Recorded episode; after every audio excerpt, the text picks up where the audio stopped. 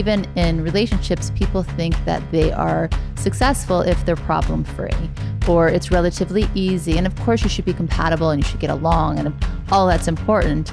But this idea of being challenged, it's actually the remedy for not being bored in a relationship. Too often, we don't check in with ourselves. It's not about the partner. Often, the relationship itself, the marriage itself, really has sustainability. But because the individual or both individuals lost themselves in the process, the marriage then seems to be pointless as well. There are a lot of things that, unless we stop and we pay attention and we ask ourselves these questions and give ourselves honest feedback, you, your life will happen to you, not through you. And you will wake up one day and, and really just say, How did I get here? And because we know that unless we are growing and changing, our level of fulfillment and really our fulfillment of our purpose in this life will not be met.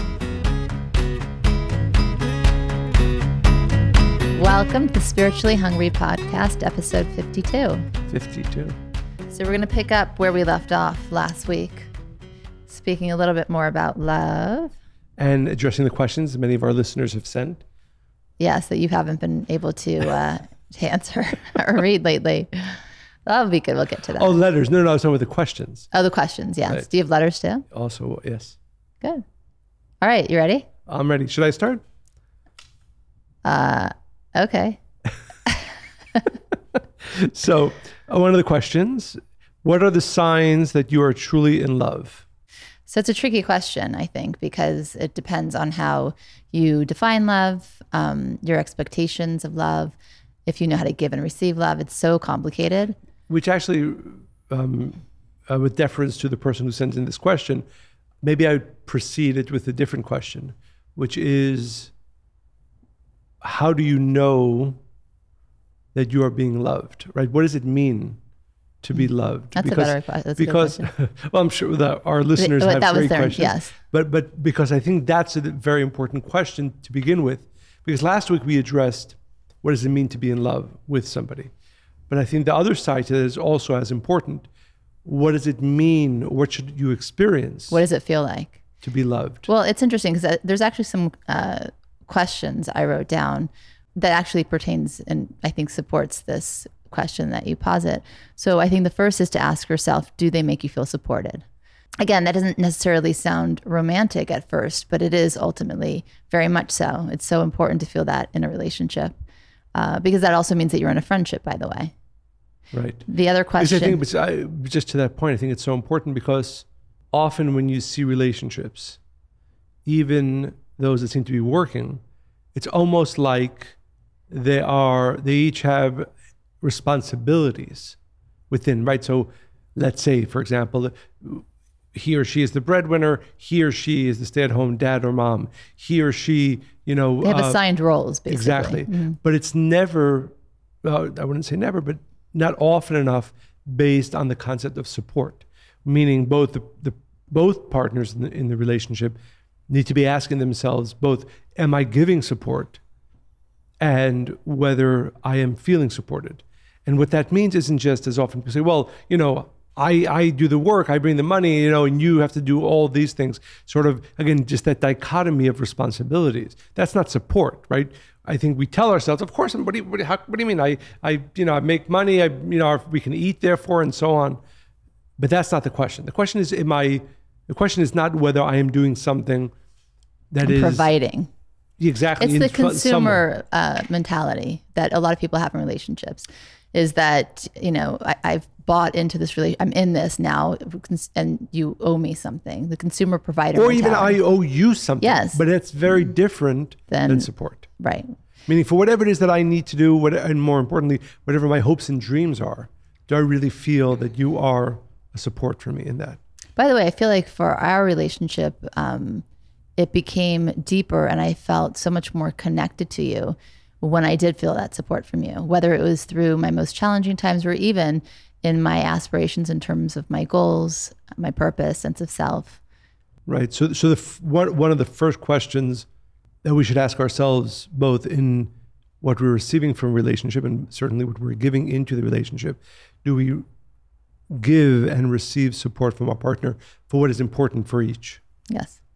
Another great question is when you're with them, do they usually bring out your best or your worst? Now, of course, it's our responsibility. I know where you're going here in your mind.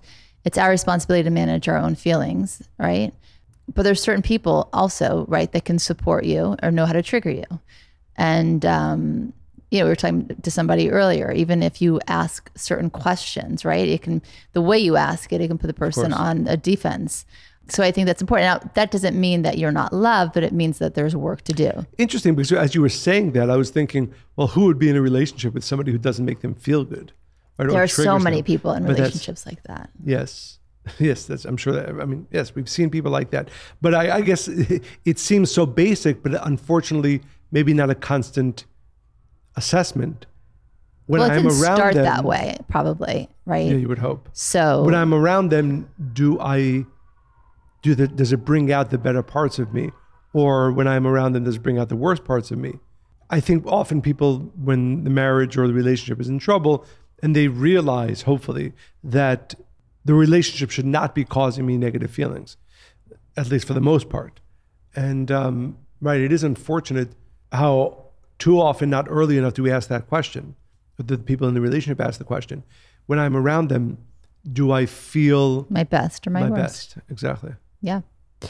Another great question, um, and I think this is interesting too, is do they challenge you? Do they listen deeply?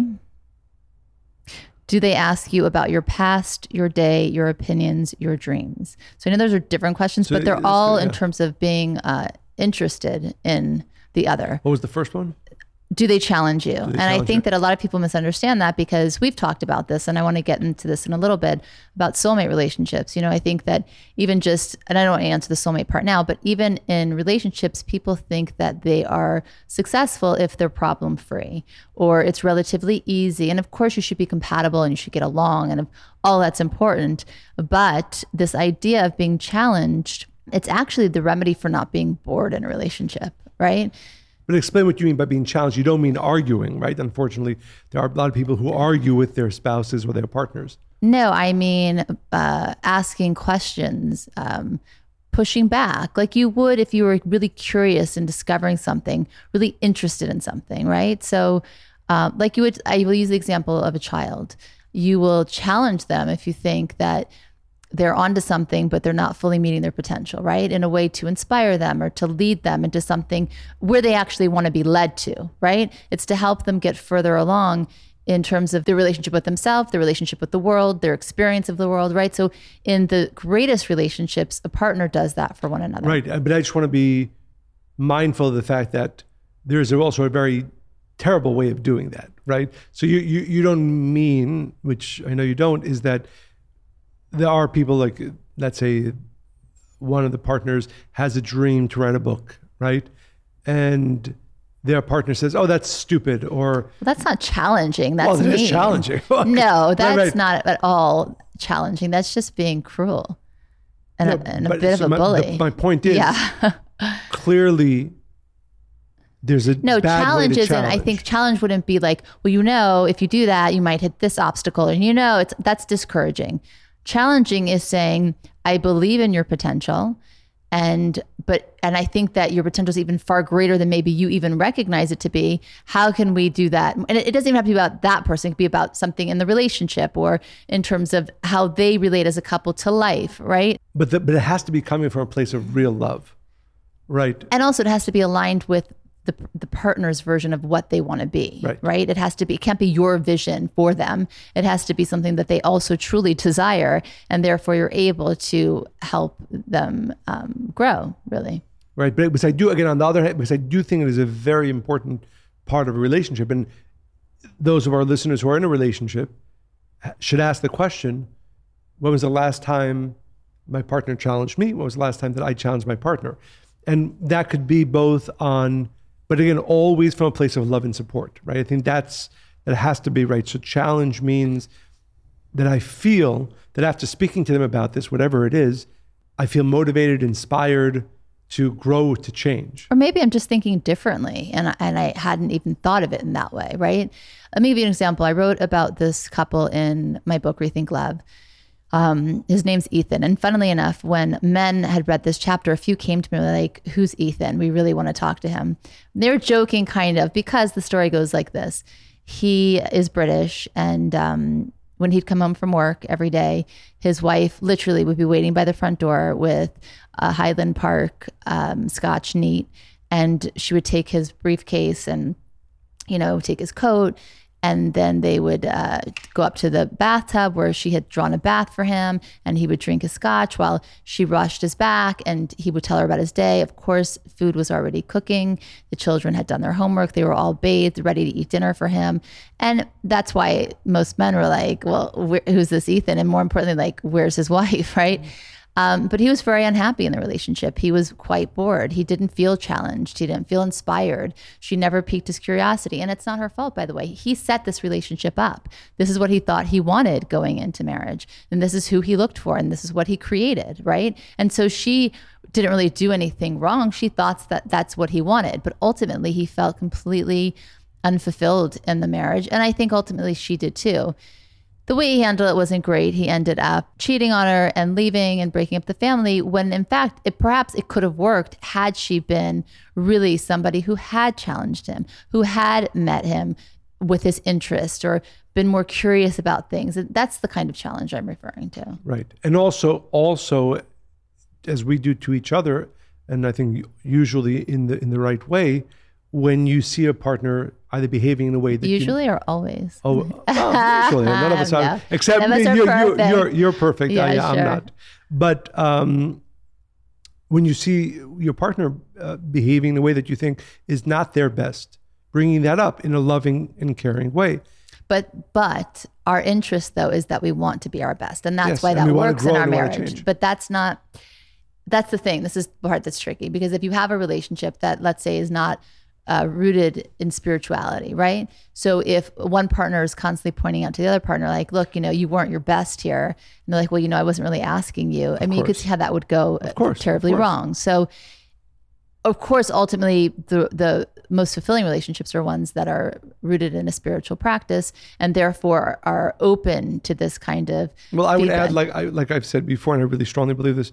I think it's almost impossible. Again, unlikely for a relationship to be its best version if both partners are not desiring to grow and to change together. Because otherwise, like you said, it either it gets boring or or or without purpose. Uh, so, right. You end up talking about the children or where you're going to go to dinner. And, right. and that's pretty much. Right. So I think it's a very important point, but one, right, that we should ask ourselves, but also ask and make sure that we go about it in the right way in the, the reason I am challenging you, or the reason you challenge me, is because you love me and you you really come and and communicate in that way for how I can grow and how I can change. Right. Yeah. So what was the se- the second question? Um, do they listen deeply? Do they, listen deeply? do they ask you about your past, your day, your opinions, your dreams? So we've talked about emotional intelligence a lot. It's basically being interested enough, but also invested enough in your relationship that you really care to to know these things. So back to the original, but so the, actually we have to go two questions back. What does it feel like to be loved or to be in a in a loving relationship? You feel heard, you feel seen, you feel understood, and challenged, mm-hmm. and inspired. Yes, I still have more on the list though. Okay, keep going, keep going. Do they? I, think, I just want to start because my point is I want to make sure. Yeah, I think we should make a list. Yes, yeah, very as clear. our listeners listen to this, either a mental list or actually write this down because these are also important guideposts in making our relationships even better. And to see where you're at in your own relationship. Right. Do they share your values and beliefs? And I think this one's really interesting because I'm not sure that most people put this really high up on the list when they start out a relationship. I think it's more about um, instant connection, passion, a lot of things that are just physical, um, because after all, that's how we view the world is through our five senses. But I'm not sure we ask, you know, those kinds of questions. For instance, if somebody was sure they didn't want to have any kids, no matter what, right? Maybe they had a horrible childhood. Maybe they just don't want, you know, it's not for them. Um, and the other person thinks, well, when we get married, I'll convince them otherwise. You know, never going to work. So I do think that it's really important to see where you are aligned in that way or not. So, oh, you have more? Uh, I can stop. No, no, keep going, keep going. I like this one. Do you ever want to be apart from that person? want to be apart from that? Let me think about that. Hmm, you do that. Uh, do you ever want to be apart? Well, again, I I think, and again, and I think we have to also um, mitigate that question by saying it's true. I think in our relationship, I really don't ever not want to be with you. Well, that's good.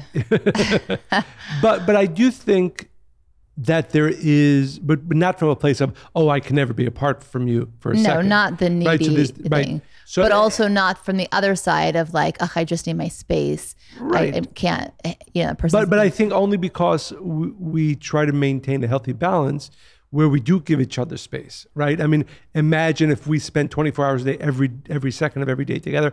I assume that at a certain point I'd be like, you know, I need I need you know I need time to sit down and read or whatever, right? I think it is important that you take time apart. Well, our not thing that is- you'd want to. Or, yes, when we want to, like, if I ask you a question or you ask me and we don't feel it, we just are in our own space, but like, not right now. Right. Right. So if for us, it's just like, but I'm talking more about you would opt and prefer to go out with your friends, girlfriends, guys, whatever, than be with your partner. Or you're really craving the vacation alone type of thing. Right. I, uh, right. I don't want to set the bar too high, right? Because depending on where you are in your relationship, right? Certainly, people who are starting out in a relationship, I would assume, you know, it is healthy to keep to maintain some boundaries and and some time alone. Even people who are in a relationship or you know making it better, but certainly as the end goal, right? Certainly as an end goal. Because I wonder, I mean, out of the couples, and you you know you counsel so many couples, but out of the couples that we know, how many of them really want to spend as much time as they can together? Yeah, but I just think it's because the emphasis is on the wrong things. I just don't think that, like we were talking about this too, that your relationship's meant to be better than it was each and every year, right? And, and for that to happen, though, there needs to be this shift where you have the understanding that maybe you don't feel like being with your partner that much, but why not? I think that these questions, my point in these questions, What's the reason? they're indications that you feel, of- yeah, exactly need- it's need- not whether it's right or wrong it's just it's an indication of where are you at and if the goal is that each and every year you'll be more in love with each other and you'll be more fulfilled in the relationship then the answer to these questions will be very clear Right. so i have a question for you Oh, but I want to. Did we answer? Let me let me just look.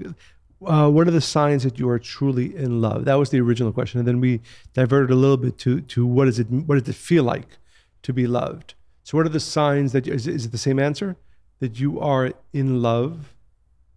Or, Again, i just don't think the first question is i don't think you can answer that first question because again everybody's definition of love is different i think maybe this is the question i was going to ask you what is the difference between infatuation and love Right. So infatuation is often not based on the internal, right? Usually, usually, and it's short term usually a lot of passion at the beginning right. And again, I've seen people in this state, and it doesn't ever really feel like love. It really doesn't. It feels like a very self-centered, physical, purely physical desire. And not that any one of those things on their own should not exist, right? You do, of course, want to be attracted physically. Of course, you do want part of your relationship to be based on the physical coming together, all of that. But infatuation, I think, is when it is certainly not balanced, but also not coming from a deep place within your own soul. It's coming, I think, from a surface level. It's coming from physical. It's coming from desire. I think it's also on some level coming from a bit of desperation. Like you need This this person, person and they're intoxicating, you're consumed by them. I don't think you're fully seeing their good and their bad right? or seeing them for who they really are. It's more just how they're making you feel. Right, right. So lacking in balance as well, but most importantly, not being or having the foundational elements that a real relationship must have, which is everything we spoke about before. And that usually, usually infatuation does not include those elements. Do you have an answer to that question? It's different than mine or the same? No, no, I agree with you. I added my part. I have a, do you want to do another question? I have a question. Go ahead. How often do you see people lose themselves in a relationship? It happens a lot. And I think that I think it happens primarily because um, many don't know themselves before going into a relationship. So it's easy then to morph into that person's world or what they want you to be or who they want you to be. It's kind of like uh, the movie Runaway Bride with Julia Roberts. So I love that movie. It's super cute. But she um, she keeps walking out on her fiance's on the wedding day, and uh, you know, and she and and also through the movie you realize that like whenever she's with one of these fiancés, she eats eggs the way that they eat eggs. So this one likes over easy, this one likes sunny side up, this one likes poached. And uh, and then she becomes them. Like one's a, a coach, and now she's super sporty, and that's not really who she is, right? So the point is, is that she never really came to, to, to, even know what kind of eggs she likes. So like at one scene in the movie, she makes every kinds of eggs that that you can make, and she decides like, okay, this is the one that I like, right? So it's a silly example, but I think that for the most part, people don't do that. They don't actually stop and decide and know who they are and create that strong sense of self and even for those who do, by the way, it's also easy to kind of lose yourself when you get wrapped up in a new romance. And then let's say that you really like their world that you're going into. You know, people lose themselves all kinds of ways. People who didn't have money and then they come into money, right? Like suddenly things we are changed by environment, experience, people. And it takes a very strong person to be able to maintain themselves and their balance, especially around other strong characters or other influences. So I do see it happening quite often. And that's why it's so important to continuously, even if you gave yourself that early in life, right? We're forever changing. So it's this idea of constantly going back and checking in with yourself. Who are you? What do you believe? What do you desire? Where do you want to see yourself in one year, five years, 10 years from now outside of the relationship? And to constantly go back and make sure that you become and stay a friend to yourself. That's the only thing that will safeguard you from not losing yourself in a relationship. Right, because I think, again, unfortunately, we do see this too often, where regardless of where a person was when the relationship began, especially if people get married, they have children, they have a family, people get lost within all of that activity, work, newness, also a lot of new things. Having kids right? I mean things change you. And don't always check back within them with themselves and ask the question is my individuality is my own self being taken care of being appreciated or really separated from the rest of this very important family that we're that we're building? Because again what happens too often is that even marriages that stay together after 15 years of 20 years of having kids helping them educating them and then they go off to college or they leave the house and then the couple is like the almost almost strangers coming together and often people decide it's you know either we'll get divorced or or we'll just you know live our separate lives.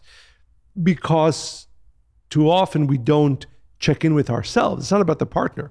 Often the relationship itself, the marriage itself, really has sustainability. But because the individual or both individuals lost themselves in the process, the marriage then seems to be pointless as well.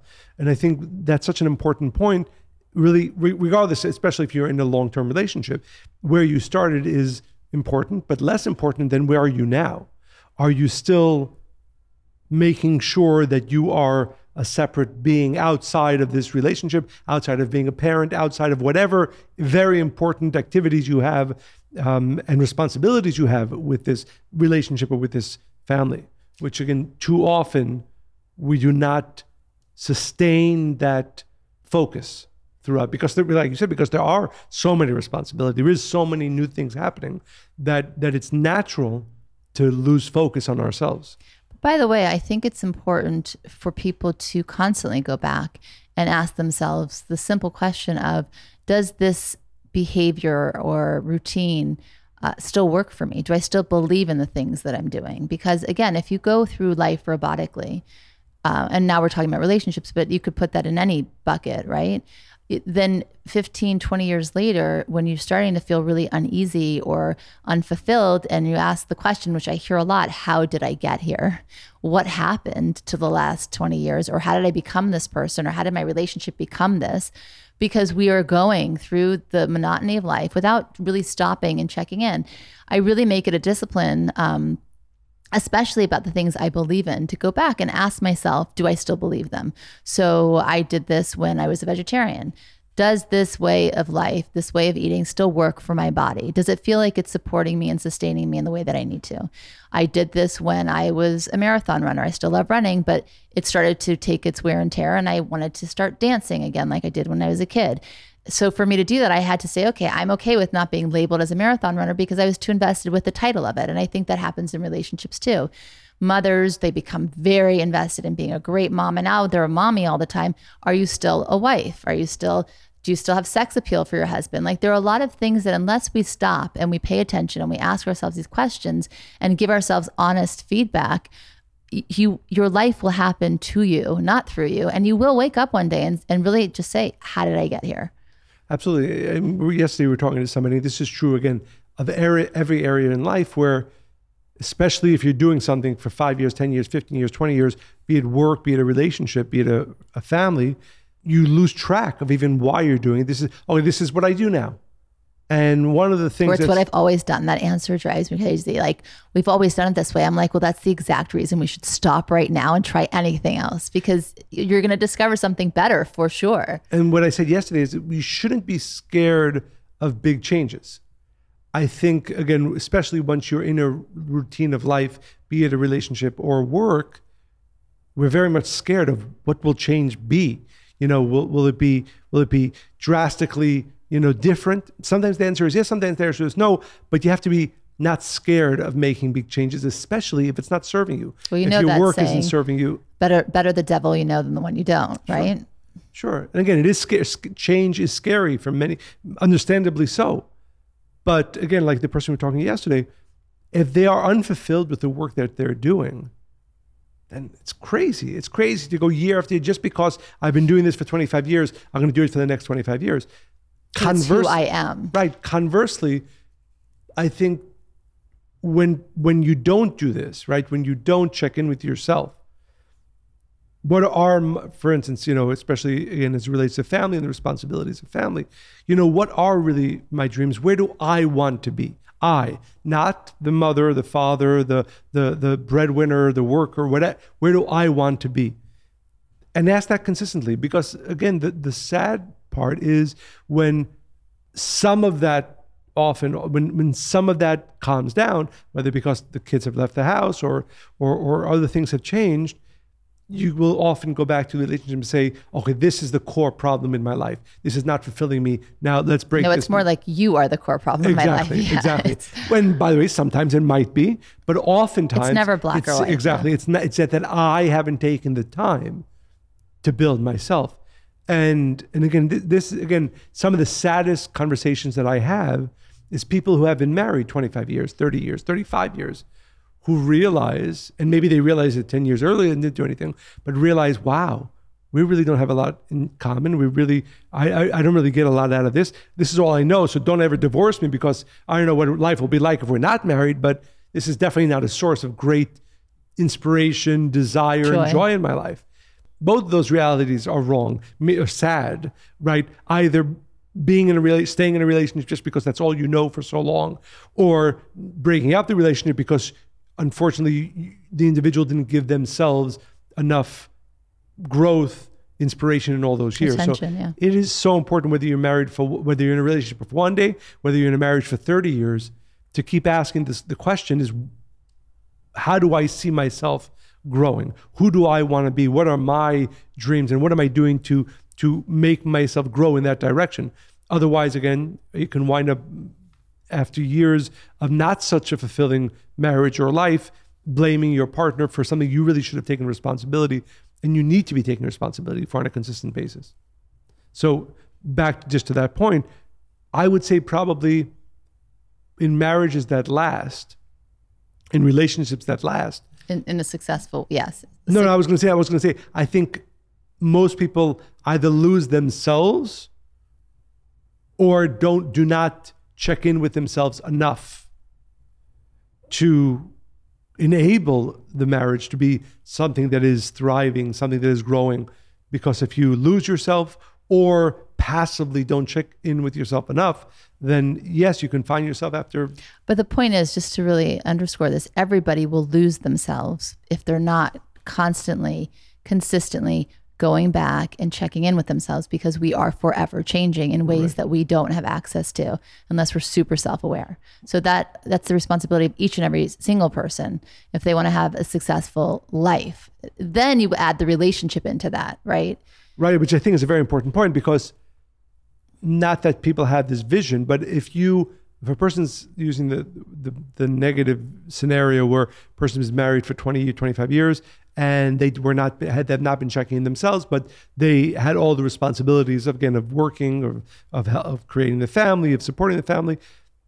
And then after 20 25 years they look at their partner and they say you're the reason why I'm unhappy. You're the reason why I haven't pursued my dreams. You're the right.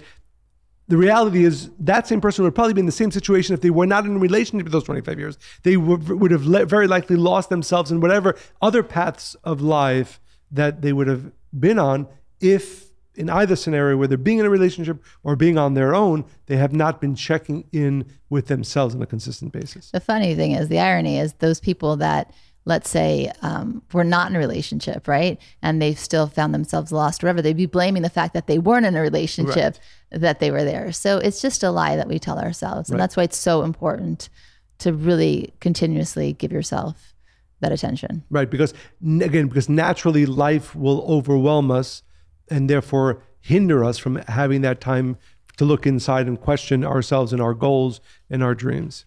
So, how would you define a soulmate relationship? Well, I think we kind of covered that before, right? Because it's Actually, I have a better question for you. oh, I'm not going to. Well, you said we kind of covered it Okay. before. Uh, do you have a different answer? No, no. I think it's when you are both. When I, th- I think, and again, love has to be the basis. Well, what is a soulmate? Can we start there? Because so many people are confused about that. Oh, you know, you and usually it's like it's the person that completes me, the other half of my soul. And but but really, what is it, and how rare is it to find your counterpart? And also, can you have more than one soulmate? Oh, So now I just doubled three my questions. exactly because you didn't seem so impressed with the first one. So every question that our listeners send is I- I might have written this one. Oh, though. really? Okay. because I wanted to hear your answer. So, of course, there has to be a foundation of love.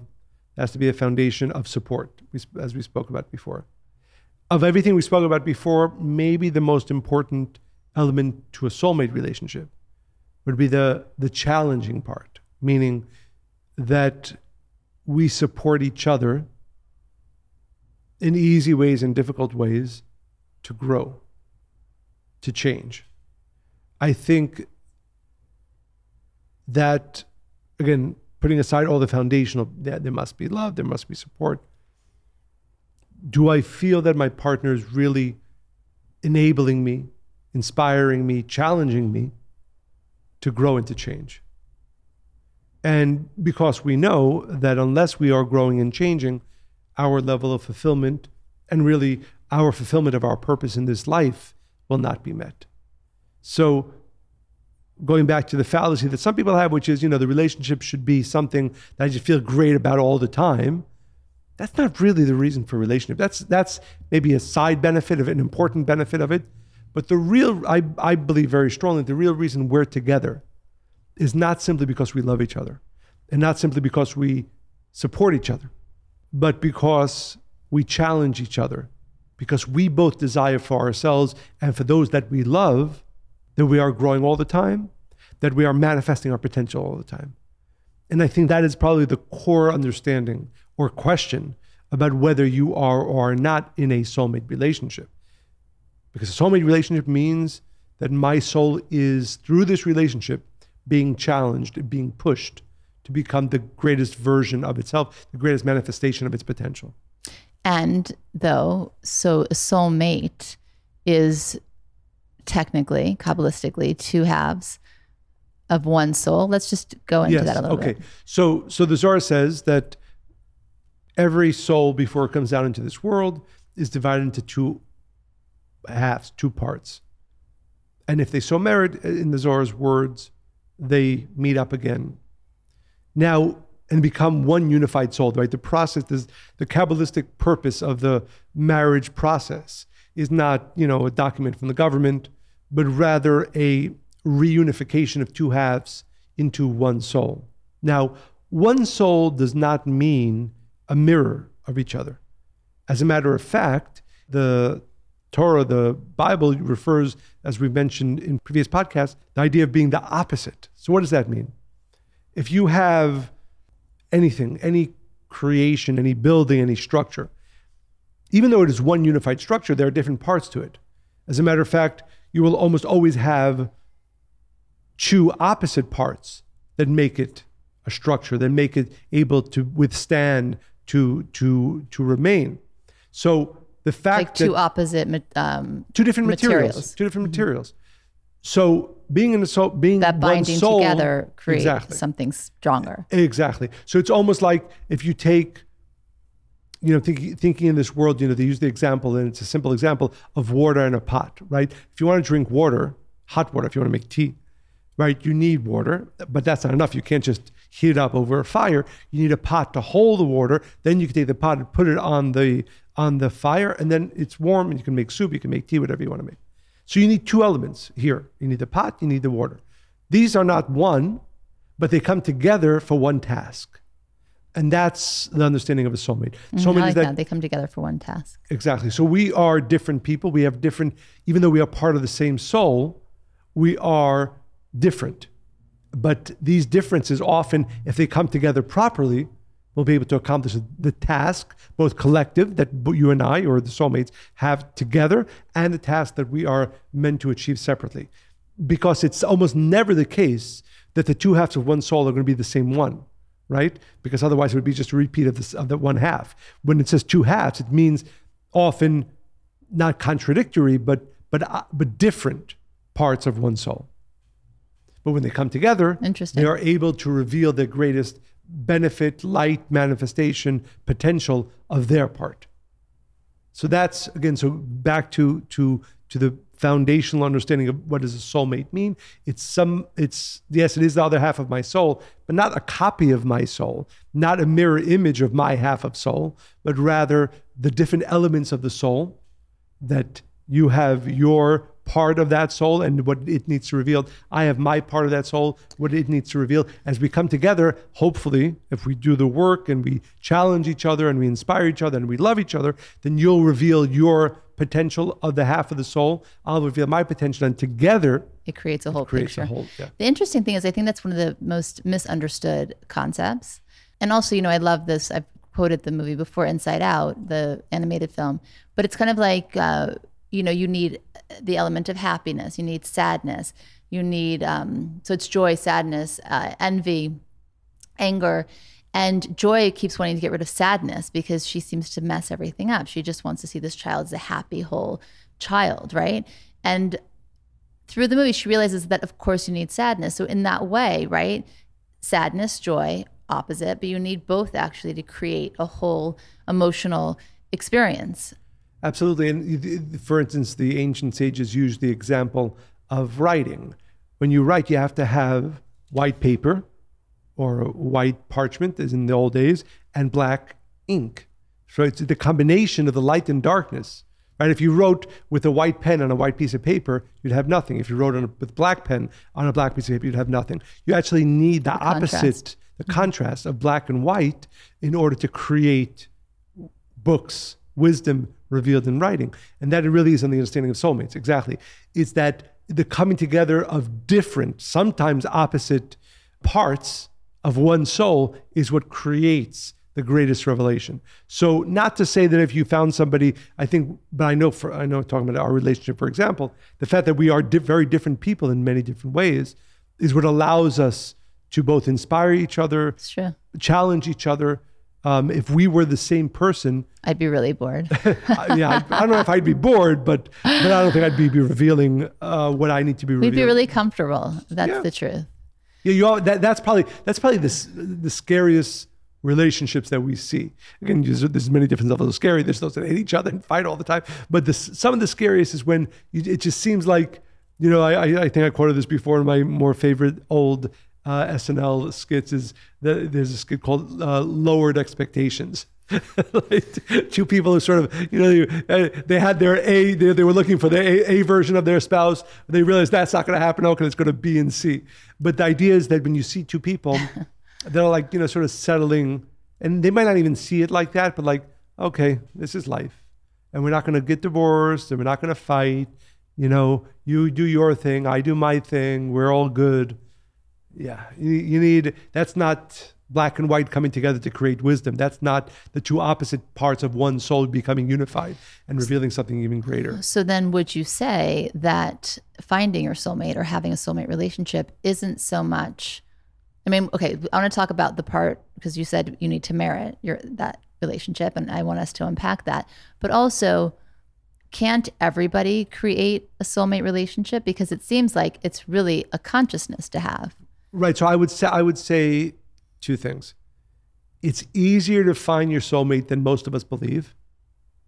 Easier. Oh, people think it's like a needle in the haystack. But it's much more difficult to create a soulmate relationship, even with your soulmate, than most people believe. True. So I think understanding those two things. But you important. said you, you, have to merit it, and, and it does yes. come. So let's talk about that first, yes. because meriting something sounds actually not easy work, but very difficult. But well, work. you know, but I, would like to quote an amazing relationship book, uh, Rethink Love, that says that there actually has to be a lot of internal work ahead of finding your soulmate and getting into a relationship. Do you see how sharing I am? I I gave you oh, that oh, question. Thank you. Thank you. I appreciate that. You gave it to me so I can plug your book. Is well, I didn't know that's where you're okay. going to go with it, but I was so, like, I've said this before. That's the, your turn. um, right. That that if you want to really find your soulmate, we strongly recommend doing a lot of internal work ahead spiritual of work. Spiritual right. And we talked about. I certainly did that before. Um, we found each other or right. we recognized each other because we had known each other, but we didn't recognize. And it also relates to a lot of the things we spoke about until now, which is that unless you really know yourself, you're not looking for the right mm for the right soul to, to match. But that being said, especially to the, hopefully those who are listening to our podcast, whether they're in a relationship or getting into a relationship or desire to get into a relationship, there is divine assistance in finding your soulmate, especially if you're doing your own internal work of transformation. But that is that part, although not easy, is the easier part from building a soulmate relationship. Because you can be, and we've seen this, people who, who we believe are with their soulmates. And they just fight. But like, they are not, not going to do the work to create the soulmate relationship from a soulmate soul. So I think most people are like so de- and you speak about this as well oh, I, I, need to find, I need to find my soul. I need to find my soul. That is probably the most difficult thing I'm going to do in my life. Mm-hmm. The reality is the most difficult thing, one of the more difficult things one will do in their lives, hopefully, is create the soulmate relationship with the person that were divinely directed towards them. So, yes, it's true that in order to merit your soulmate, I strongly recommend, we strongly recommend, the ancient sages strongly recommend doing your internal work of understanding yourself, of growing, of changing, of developing, of knowing yourself. But also to know that it's not, you know, you think there's seven or eight billion people in the world. How am I going to find one, right? There's divine assistance. That's yeah. the good. The good news is there's divine assistance, especially if you're doing the work. The bad news is is that that does not end the journey. You can be with your soulmate, with the other half of your soul, and be completely miserable right? People think, would like to think, well, once I find my soulmate, you know, yeah, we'll do some work, we'll push each other, but it's going to be amazing bliss. No, it is very likely, very possible for two souls to find the other half of their soul and over time be miserable with each other. Especially, if, I think, at, uh, at the beginning, right? Unless you lean into and you surrender to the reason that you're supposed to come right. together. Because if you really want a soulmate relationship, expect that it will be challenging. You will both Desire need to change. That it will be challenging. And Desire. I think that what shocks people is like, wait a second, this is just way too uncomfortable, and I'm just going to exit and find somebody else. Right. So to to understand that divorce or a relationship breaking up does not mean that it wasn't your soulmate necessarily, but it could often mean that they, you, the two of you, you individually, did not do the work to develop that soul, two halves of one soul that now become unified, into a soulmate relationship. That is the harder part. That is the harder part. And I think again, it's so so. I think people often have it completely the opposite. The most difficult part is how in the world am I going to find that my the other half of my soul out of the eight billion people in the world? That actually you have a lot of divine assistance to. And again, if you're doing the spiritual work, you'll find them. The real challenge, the real challenge is even once you are with your soulmate, how do you make sure that it thrives, that it grows, that you don't wind up being miserable with your soulmate? And do you think a person can have more than one soulmate? Yes, the Zohar specifically speaks about that, where where we know because it's a little bit of a um, misnomer to talk about even you and I as one soul. In reality, we are all sparks of actually one soul. All humanity, from the beginning of time till the end of time, are really part of one unified soul. We are sparks of that great soul, billions and billions of sparks. So when we talk about, for instance, you and I being soulmates, the spark of that great soul that is you and I is what we're talking about. So so it's it's our spark, your half of that spark, my half of the spark that came together that is part of the of the greater soul. So then the question is, what does it mean? Can you have two different soulmates? There's a biblical story of, of Jacob who had two wives. And the Zohar specifically says that oftentimes a person's soulmate, because souls can grow or wane. So when a soul is at a certain level, this is the other half of that soul. Mm-hmm. But when you go to another level, now the other half has is it can be a different person or or that same person with a higher spark, mm-hmm. right? So so it could be where you are right now, and let's say for the next you know 10 levels of your growth this is the other half of that soul but it, but if you it's possible to outgrow if for instance the individual grows to their next level and their partner doesn't well that missing piece or that other part of the soul that they have now grown into could be somebody else and that's why kabbalistically divorce is not viewed necessarily as a negative thing it's actually considered a very positive action in the right situation because there are times when a soul has outgrown, there are times when two people marry the wrong soulmates. For sure, yes. right? So this that's Start where, that. one reason why divorce is is sometimes a necessary uh, and positive action. But even if a person where where they were when they got married or where they were, began the relationship, but then they grow significantly and their partner does not, then that space of their new growth deserves or has another half of a soul that is in alignment with their new growth. And if the person that they are with has not grown to that or not even capable to grow to that, then it is actually recommended that they divorce and and find their next soulmate. Now, this is very complicated, and it how is, do you know? It, you have to be careful, of course. I would hope for our, many of our listeners that you find your soulmate the first time, grow together, and develop the soulmate relationship. But it, but as a understanding, yes, it is possible to outgrow somebody who was your soulmate. It is possible to grow to a place where now there's a new soul. But I'm very reticent to sort of to talk about that too much because I really think that well, people the, often exit too soon. I think people almost almost always exit too soon before finishing and, and often can use either spiritual growth as a reason. Oh, I grew, they didn't. That's why I have to get yes, out of this relationship. Very, very tricky. So this is really elevate. You have to do all of the things we said before uh, even getting to this place. Because more likely, right? If, if more than 60% of people get divorced, that's not because more than 60% of the, of the population have grown, outgrown their. No, or, or that they didn't find their soulmate. It's just that, as we spoke earlier, they did not consistently do the work of which we are talking about. So I think it's really important to know that, right? That yes, what is a percentage? I would put it in the five, 10 percentile of people who actually outgrow their first soulmate and are ready for the next. The rest of the people getting divorced, the rest of the people's relationships aren't working out, is oftentimes because they're not doing the work.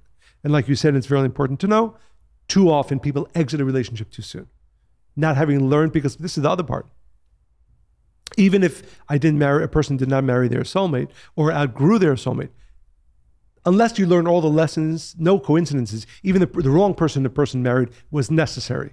Even the wrong For person was meant to help them grow. Yes. And if you're not growing from that and you're not developing from that and changing from that, then you're not going to be ready for your real soulmate or for your next soulmate just simply by exiting too soon. In fact, you're one. going to have to repeat that same scenario, even with a different person, before you can get into the next level where you need to be. Exactly.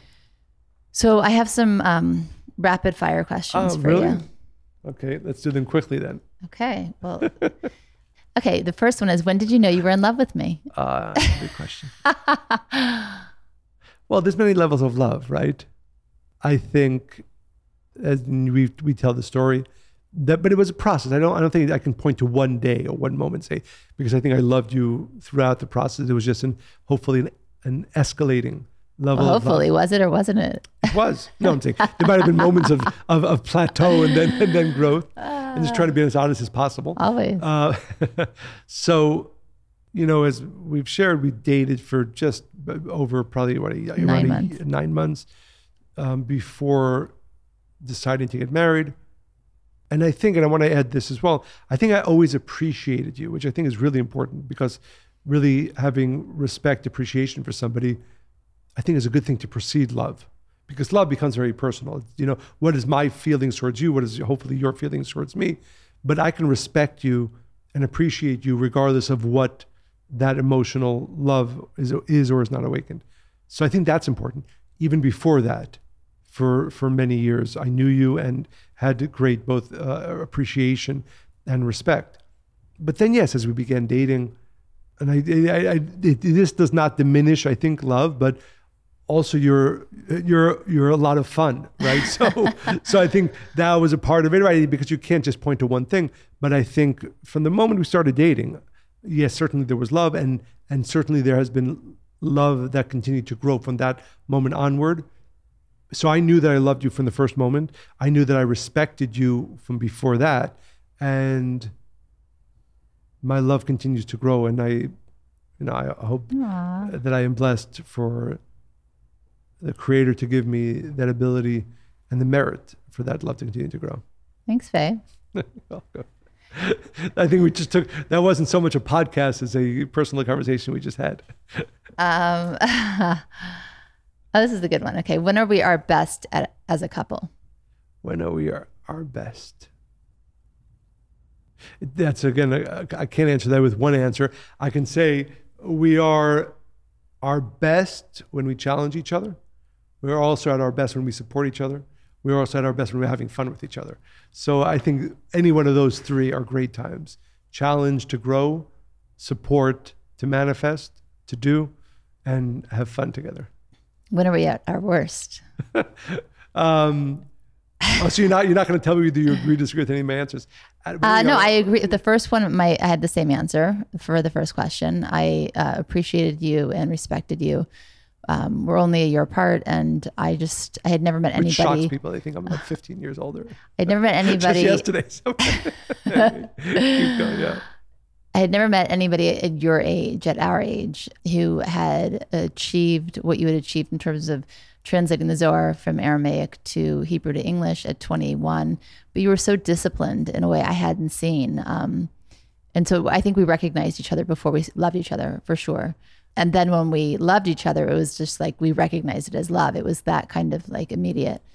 When are we at our best as a couple? Um, yeah, I think when we Maybe when we're recording the podcast. No, I, I think when we uh, just have the time to be, which is together and to, right, right. So, so I, I didn't mention that, right? When we are, because I think we're always support. I think all the things you mentioned is sprinkled throughout our whole relationship.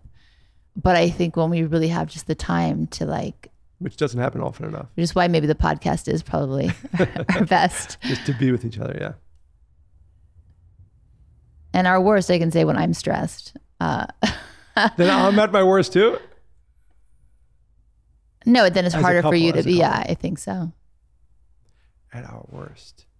I don't know that we have any worst. Never. Aw, uh, so say- sweet. This is so yeah. fun. okay, I'll ask you one more question. Um, oh, these these three are really good. Three. Okay, fine. Let me just think for a second. Um, choose one. Choose one. Okay, so I'll choose this one. and you're probably not going to understand it, but what's the first piece of baggage you dropped after marrying me? That's a thought provoker. First piece of baggage. It's a good question. I have to think about it. You answer it first. Yeah, I, I know mine right away. Oh, really good. Um, I think it was the victimhood mentality. Like, oh, you know, woe is me. I mean, I grew up with that kind of narrative and that voice in my head. And I think that was like one of the first things. You'd be like, you just call me out on it. You'd call me by my maiden name. you have to tell all the bad stuff. I actually thought that was funny. It wasn't that because you know what it did? It would kind of just like stop me and and make me just think about like, okay, where am I now? Where did I come from? Right. And just by you doing that, I don't think you understood why that was powerful because it didn't come from a mean place. It was like in a joking kind of way you would do it, but it really wasn't a joke. And we both knew that it would make me just stop and say, okay, what are you choosing now? Do you want to go back to where you came from or do you want to create a different reality? So, yeah, I thought that was really powerful. So for me, it's interesting. I, I don't know if I can say the first. I think it was the ding dongs and the Twinkies. ding dongs is not a thing. It it is a thing. No, no. Yes, it's by a hostess. Ding, are they? I never Yes. ate ding dongs. Uh, devil dogs. is Whatever. what I. I never had and, that. and I still crave them. I, I'm a little bit of luckily resentment that you're not supportive. Yeah. But anyway, um, so I don't know if I would say the first baggage, right? But I think one of the important changes, and it's interesting because we were talking to somebody last night about this as well. Really, and this I think maybe were the, one of the greater gifts of being in a soulmate relationship is that you it helps you care less or hopefully not at all about what's happening outside of the two of you. Because in life, there are always going to be challenges and storms, life quakes, good and sometimes not so obviously good. And knowing that I have one person who is absolutely there with me no matter what makes you care, hopefully not at all, for anything that's happening outside, what people are thinking, doing, saying. So I think maybe that's All the nonsensical things that happen outside. I would say even yeah, right, right, well, right. The things that we often get caught up in, right? What are people thinking about me? What are people trying to do to me? Negative things and so on. But when you're in a soulmate relationship, you feel so supported that you know that concept you and me against the world, right? And and that I think is one of the greatest gifts, one of the great gifts that uh, being with in our relationship has given me really the which is again something we all have to be working on right regardless of whether we're in a relationship or not to diminish the amount that we care about what others think about us uh, because again like we spoke about last night too often people most people i think make so many life decisions based on what their parents want what their spouse wants what their community wants whatever. And one of the most important places of growth for me and and and certainly as an as a, as a manifestation of our relationship is really being having that strength that that support to you know could care less what others are saying thinking doing because we have each other Yeah. so thank you monica Do you want to read Uh, the letter? no actually Oh, not because please read that. You have to Next- read the letter. week. we'll read it next week Okay. so um, we got to so many of your questions, which again should be a reminder to all of our listeners to please continue to send in your questions, comments, stories, which we will get to next episode to read maybe one or two of them. But regardless of whether we share them with you, they inspire us.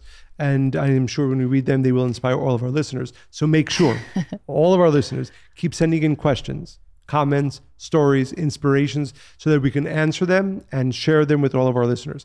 As always, we record this podcast in order to inspire more and more people. If you have the opportunity, go to Apple Podcasts, give five star reviews, write a review everywhere you get your podcasts, share it with your friends and family, because we know when you share light and wisdom with other people, you receive of that as well. So if you get some light and wisdom and inspiration from this podcast, share it with other people, you'll receive even more light, wisdom, and inspiration from it. And as always, I hope you enjoyed listening to this podcast as much as we enjoyed recording. Bye.